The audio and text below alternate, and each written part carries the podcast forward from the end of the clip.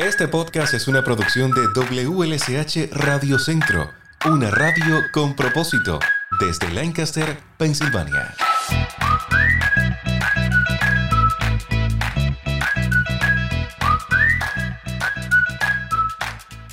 Bienvenido a este nuevo episodio del podcast. Siempre es un gusto poder compartir contigo estos temas de interés para todos, para la familia, para la comunidad. Mi nombre es Lázaro Delgado y hoy converso sobre custodia legal de menores. ¿No has pensado que siempre, desde niños, hemos escuchado que ante una ruptura o divorcio los hijos se quedan con la mamá? Que la custodia siempre es de la mamá y que el papá solo puede aspirar a visitas o quizás a pasar con los hijos los fines de semana. Si te dijera que esto es un mito, esto lo aprendí hoy con mi invitada, Angeli Rodríguez, paralegal en Lancaster Law Group. Angeli me explica en detalle cómo es el proceso para solicitar la custodia de un menor en el condado de Lancaster. Y también me comenta sobre los tipos de custodia que existen. ¿Sabías que las personas no tienen por qué estar casadas legalmente para solicitar la custodia? Ah, el episodio estará interesante. Te convido a que te quedes conmigo y que no te quedes con la información. Corre la voz que WLSH Radio Centro tiene un podcast y que está buenísimo. De antemano, muchas gracias. La bienvenida a este nuevo episodio del podcast a Angeli Rodríguez. Ella es paralegal de Lancaster Law Group. Bienvenida, ¿cómo estás? Gracias, de lo más bien y usted. Muy bien, gracias por aceptar nuestra invitación y orientarnos un poco en cuanto a este tema porque yo creo que lo necesitamos. Casi siempre cuando escuchamos el término custodia, inmediatamente lo que nos viene a la mente es que el menor se va a vivir con la persona a la que se le otorgó la custodia, pero legalmente este término implica mucho más, incluye otras responsabilidades que debemos tener en cuenta. Exacto. cuando, una, cuando unos padres tienen el niño o niños en, que viven en su vivienda, técnicamente a ese momento tienen la custodia física de esa persona, pero eso no, tiene que ver todito con, e, con eso. para empezar una acción de custodia, hay custodia primaria y parcial. so hay cosas más que se involucran cuando tienen la persona custodia. Este, hay, custodia, hay dos diferentes custodias, custodia legal y custodia este, parcial o, primaria.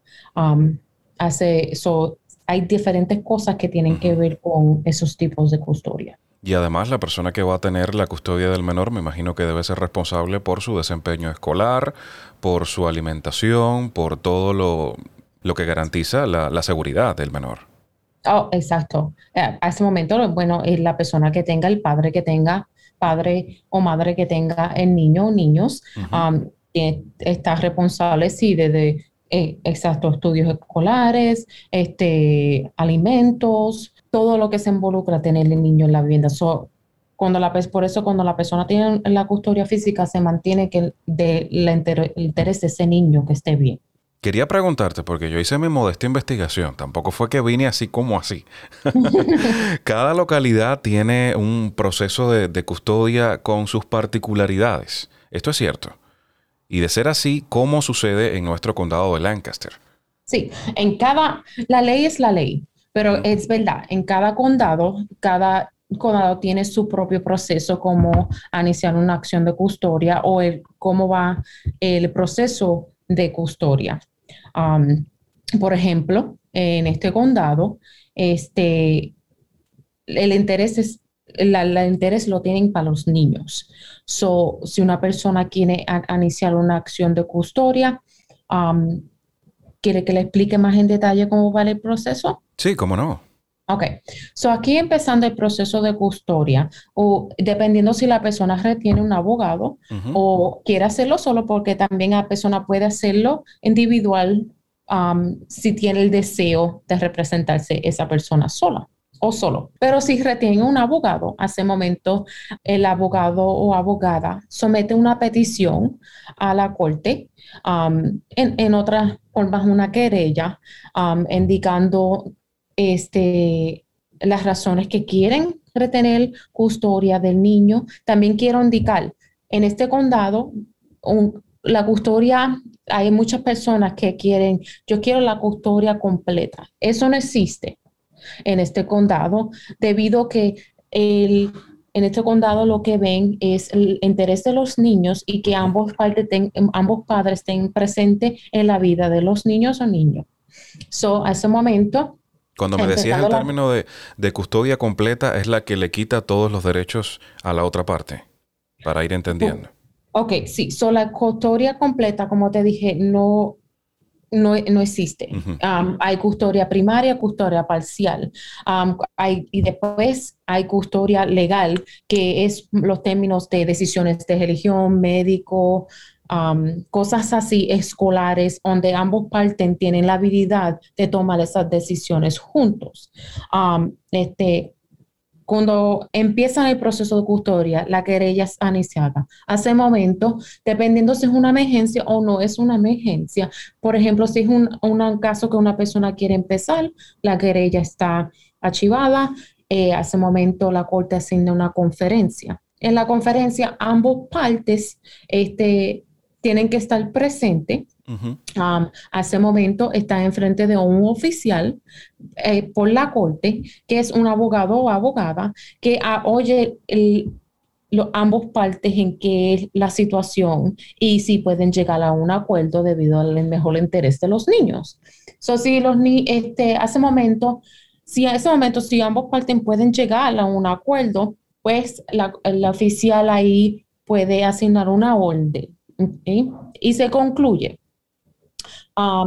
pero, por ejemplo, si no pueden llegar a un acuerdo, a ese momento el oficial puede iniciar una orden temporal y en esa orden temporal lo demoran por unos cuantos meses y asigna una segunda conferencia. En esa segunda conferencia, el oficial discute cómo ha ido en la orden temporada y este, si quieren revisarla o quieren seguir y ahí ese momento pueden hacer una orden final. O puede ser que ambos partes no están de acuerdo y después a ese momento hay que asignar una fecha de juicio en frente de un juez. Y ahí el juez eh, es una, un juicio que se demora mayoría del tiempo todo el día y en discuten debido a las situaciones que están ocurriendo y ahí el juez hace, determina lo cual va a ser la orden de entre los padres y los niños. Ahorita te escuchaba atentamente y mencionabas el término eh, custodia de emergencia.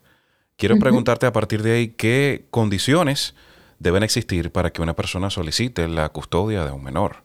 Bueno, eh, el término emergencia, si una persona, eh, quiero explicar, para una persona y, archivar una, una, una acción de custodia, porque es una emergencia, es debido a que el niño o niños están en riesgo de, por ejemplo,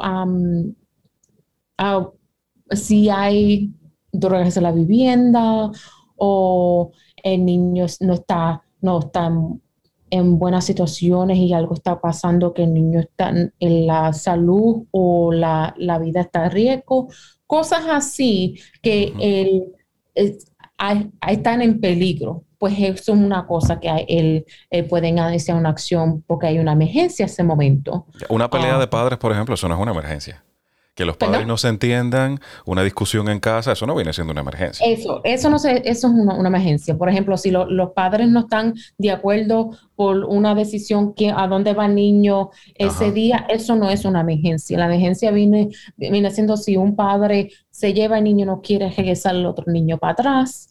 Um, um, o si hay un peligro en la vivienda y el otro padeciente que es su, si un niño o niños están en riesgo de salud o cualquier cosa, pues a ese momento se puede evaluar como una emergencia y el proceso es un poquito diferente a ese momento. Ese momento después, si la persona requiere, retiene un abogado, puede someterle una, una petición de, por la corte de emergencia que lo inician más rápido, tiene, un juicio más rápido en frente de un juez para anunciar una orden temporada hasta que vaya una conferencia. Esas son situaciones que pueden, a mí son varias las situaciones que pueden ocurrir debido de una emergencia, pero la emergencia tiene que ser um, algo bien serio. Um, y que involucre la seguridad del menor. La seguridad del niño, um, de los niños o niños. Quería preguntarte, ¿necesitan las personas estar casadas tener eh, un matrimonio para que una de las partes solicite la custodia de, del menor? No, no. Las partes no tienen que estar casadas. Pueden ser el que estaban juntos, se separaron, pero no tienen que ser que estaban casados. Ok, ¿y quién define esa parte de con quién se queda el niño, si se va con la mamá, si se va con el papá? Porque históricamente hay una creencia popular de que los niños se van con la mamá y que el padre tiene cierto acceso a visitas, pero que el niño nunca se lo van a dar a papá. ¿Es tan así? ¿Quién define esto? ¿Cómo es el proceso? Cuéntame. Bueno, por primero quiero empezar y decir que eso es falso. yo sé que varias personas tienen entendimiento que los niños son niños directamente o mayoría del tiempo están con las mamás. No, en el estado de Pensilvania, por la ley, indica que el papá y el mamá, la mamá, ambos tienen derechos a sus niños. Ellos no tienen ningún favor a, una parte o la otra, es igual. Ahora, ¿qué determina quién tiene la custodia primaria de un niño o niños? en el estado de Pensilvania hay 16 factores que la corte concederá. Y, y puede también localizado en el, en, el, en el condado de, Lancaster, ahí donde pueden si quieren leer esos factores. Um, pero, por ejemplo... son de, dominio público. Oh, sí, exacto. Eso lo puede localizar. Um, este, pero, por ejemplo, uno de los factores es como quién está, puede ayudarlos, quién va a estar más presente, ayudando a los niños, llevando a los niños a, la escuela, ayudarlos con la tarea, este, um, a dónde se van a quedar más noches, cosas así. Esos son los factores al fin de caso es el mejor interés de los niños. So, la Corte considera todos esos 16 factores que hay y determina quién va a tener custodia primaria de los niños, de primaria del niño compartida o uno primario y uno parcial. ¿Se ha visto el caso de que la persona no quiera la custodia del niño, por ejemplo, y otra de las partes tenga que, que requerirlo? Yo no la he visto, pero puede ser, eh, puede ser que ocurra, sí. Bueno, si hay, si una persona, si hay una acción de custodia y la otra parte no quiere, ya hay, y hay una acción de custodia y una, una persona o la otra parte no quiere estar presente de, los niños o niños, a mí en ese momento si quieren consultar con su abogado debido a lo que está ocurriendo, es una perfecta consulta que deben de tener. A ese momento el abogado o la abogada le puede decir si, si tiene valor de em, hacer una querella de la, una petición a la corte y explicando al juez que la otra persona no quiere estar presente en la vida de los niños. Um, ¿Eso es posible, o, pero a la misma vez, como yo digo, ustedes no, pueden enforzar a un padre ser un padre. Es algo que tiene que nacer espontáneamente. Eso es algo que tiene. uh, Angeli, ya que tienes experiencia y has visto tantos casos similares, quisiera comentarte sobre el proceso para ubicar a las personas un poco en, en situación. Es un proceso largo que toma mucho tiempo, debemos estar preparados para una espera bien larga o usualmente se resuelven de manera rápida. Bueno, originalmente eh, un caso de custodia se puede demorar de seis meses. Mayoría del tiempo, mayoría de los casos se pueden hacer una orden final en la conferencia sino en la primera o en la segunda. Pero llega el tiempo que puede ser que lleguen, que no están de acuerdo en ninguna parte y llegan a un juicio. Um, so, mayoría del tiempo puedo decir que se demore de seis meses, pero también depende el, calendario de, la corte, que pues ellos pueden hacerlo, demorar un poquito más más tarde, o también puede ser el caso que sea un poquito más complicado um, y se demore más tiempo. Depende del proceso. Pero mayoría del tiempo. Ah, perdón. Depende del proceso, de la situación en la que estén. Exacto, dependiendo el, el tipo, la complicación del caso y cuáles son lo que está ocurriendo en ese momento. En el caso de que una persona requiera este tipo de servicio legal, ¿qué elementos deben tener en cuenta a la hora de seleccionar al abogado que los va a representar? Ah, bueno, ese momento la persona tiene que tener en cuenta que ellos van a discutir con el abogado o abogado cosas íntimas. tienen que tener confianza con ese abogado, que ellos van a tener el mejor la mejor o mejor interés en su caso. Tienen el tiempo y la habilidad de someter todo al día.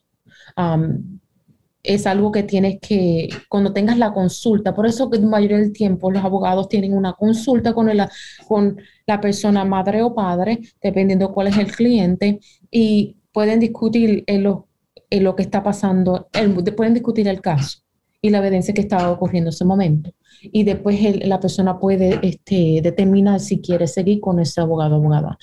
Pero como te expliqué, la persona tiene que tener la confianza porque le van a decir cosas personales y en detalles debido de sus casos. Es decir, que debemos investigar bien, debemos confiar en la persona a la cual eh, nos va a prestar este servicio legal tan importante porque va a definir el futuro del niño. Exacto. Tienes que tener, cuando estás teniendo la consulta, tener el, el atendimiento que esa persona va, te, va a ayudar y te va a asistir y tiene la habilidad de hacer el, proceso apropiadamente y, y tener la confianza en esa persona. Yo tengo una amiga que dice, puede que no te guste la persona, pero sí te tiene que gustar la ley. O sea, si el abogado no te convence, está bien por ti, busca otro, pero siempre busca un abogado y haz las, cosas de la manera legal. Exacto. Y así, y, y esa persona te lo dijo está correcto, ¿verdad? te, lo dijo bien. Te lo dijo bien. ¿Ustedes ofrecen algún tipo de asesoría? Estoy pensando ahora mismo si alguien está a la escucha, está pasando por una situación similar, está en el vaso de agua, no sabe qué hacer Ustedes ofrecen algún tipo de consulta, si ellos necesitan asesoría o una persona que los guíe en este tema. ¿Ustedes en Lancaster Law Group ofrecen este servicio? Ok, bueno, por, eso que nosotros tenemos nuestras consultas. en ese momento, dependiendo del caso que tengan o quieren, si necesitan aviso, a ese momento no, tienen, tienen duda que si no quieren, no saben si quieren empezar la acción a este momento o quieren tienen preguntas. A veces están tanteando el terreno, primeramente. Ajá. Sí, porque quieren saber, quieren informarse. Esa es la palabra. Quieren informarse exactamente. No están tan preparados, pero no están preparados. Eh, nosotros estamos aquí, por eso que hacemos nuestras consultas, para asesorarle el caso, explicarle cómo va el proceso, como te estoy explicando, pero no más en detalle debido a la, la complicación o sin los detalles del caso de esa persona, contestarle y asesorarle más en detalle del proceso de custodia en este condado. Las vías de contacto con ustedes, ¿cuál, ¿cuáles serían? Sí, cómo no. Este, nosotros tomamos, eh, nos llevamos el Lancaster Law Group. Estamos localizados en la 8 North Queen Street, en el Guys Building, en el, en el octavo piso. Um, y número de teléfono es 717-358-0600. Las horas de operación son de 8 a 5 y estamos a la habilidad de cualquier persona que se necesite necesidades. Además de custodia, también hacemos eh, casos civiles y criminales. O sea, ¿y cuáles serían esos otros casos? Ah, por ejemplo, criminales, este, un caso criminal, si cualquier cosa que no tiene nada que ver con casos civiles, si algo tienes un ticket o otro caso más civil, también lo puedes comunicar. Nosotros hemos consulta con eso, por, por ejemplo, orden de protecciones. Eh, nosotros hacemos, cuando viene civil, es empezando un poder, un guardial. este, también hacer un, testamento si necesitan o este también representamos este un bueno si necesitan aviso de planificar el, un estado para, para el futuro por ejemplo se llama un state nosotros hacemos eso también. una variedad de diferentes prácticas, solamente deben de llamarnos y nosotros, y una de las cosas bien importantes que estamos haciendo últimamente son este, perdones para exponciar el récord criminal de una persona. So, si, si, cualquier persona tiene una pregunta, en ese momento quiere eliminar, quiere verificar si su récord puede estar en, este, perdonado o exponcial, debe llamarnos a nosotros, nos podemos hacer una consulta a ver si podemos clarificar su récord. Qué bien, qué bien. Muchísimas gracias, Angeli Rodríguez, por acompañarme en este episodio, por brindarme toda esta información tan importante. Gracias, gracias por tenerme. espero que regreses, espero que pues, regreses. ¿Te has sentido bien? De nuevo. Eh, yo te he tratado bien, ¿te has sentido bien? Me, has tratado bien, me has tratado bien y, espero que me inviten de nuevo. Claro que sí, claro que sí. Muchísimas gracias por acompañarme. Angeli Rodríguez, paralegal de Lancaster Law Group, compartió conmigo en este episodio del podcast. Que tengas un excelente día. Gracias, gracias igualmente. Saludos. Esperando que el tema haya sido de interés y ayuda, ya me despido. Soy Lázaro Delgado, te convido a un próximo encuentro y te agradezco por formar parte de la gran familia de WLSH Radio Centro.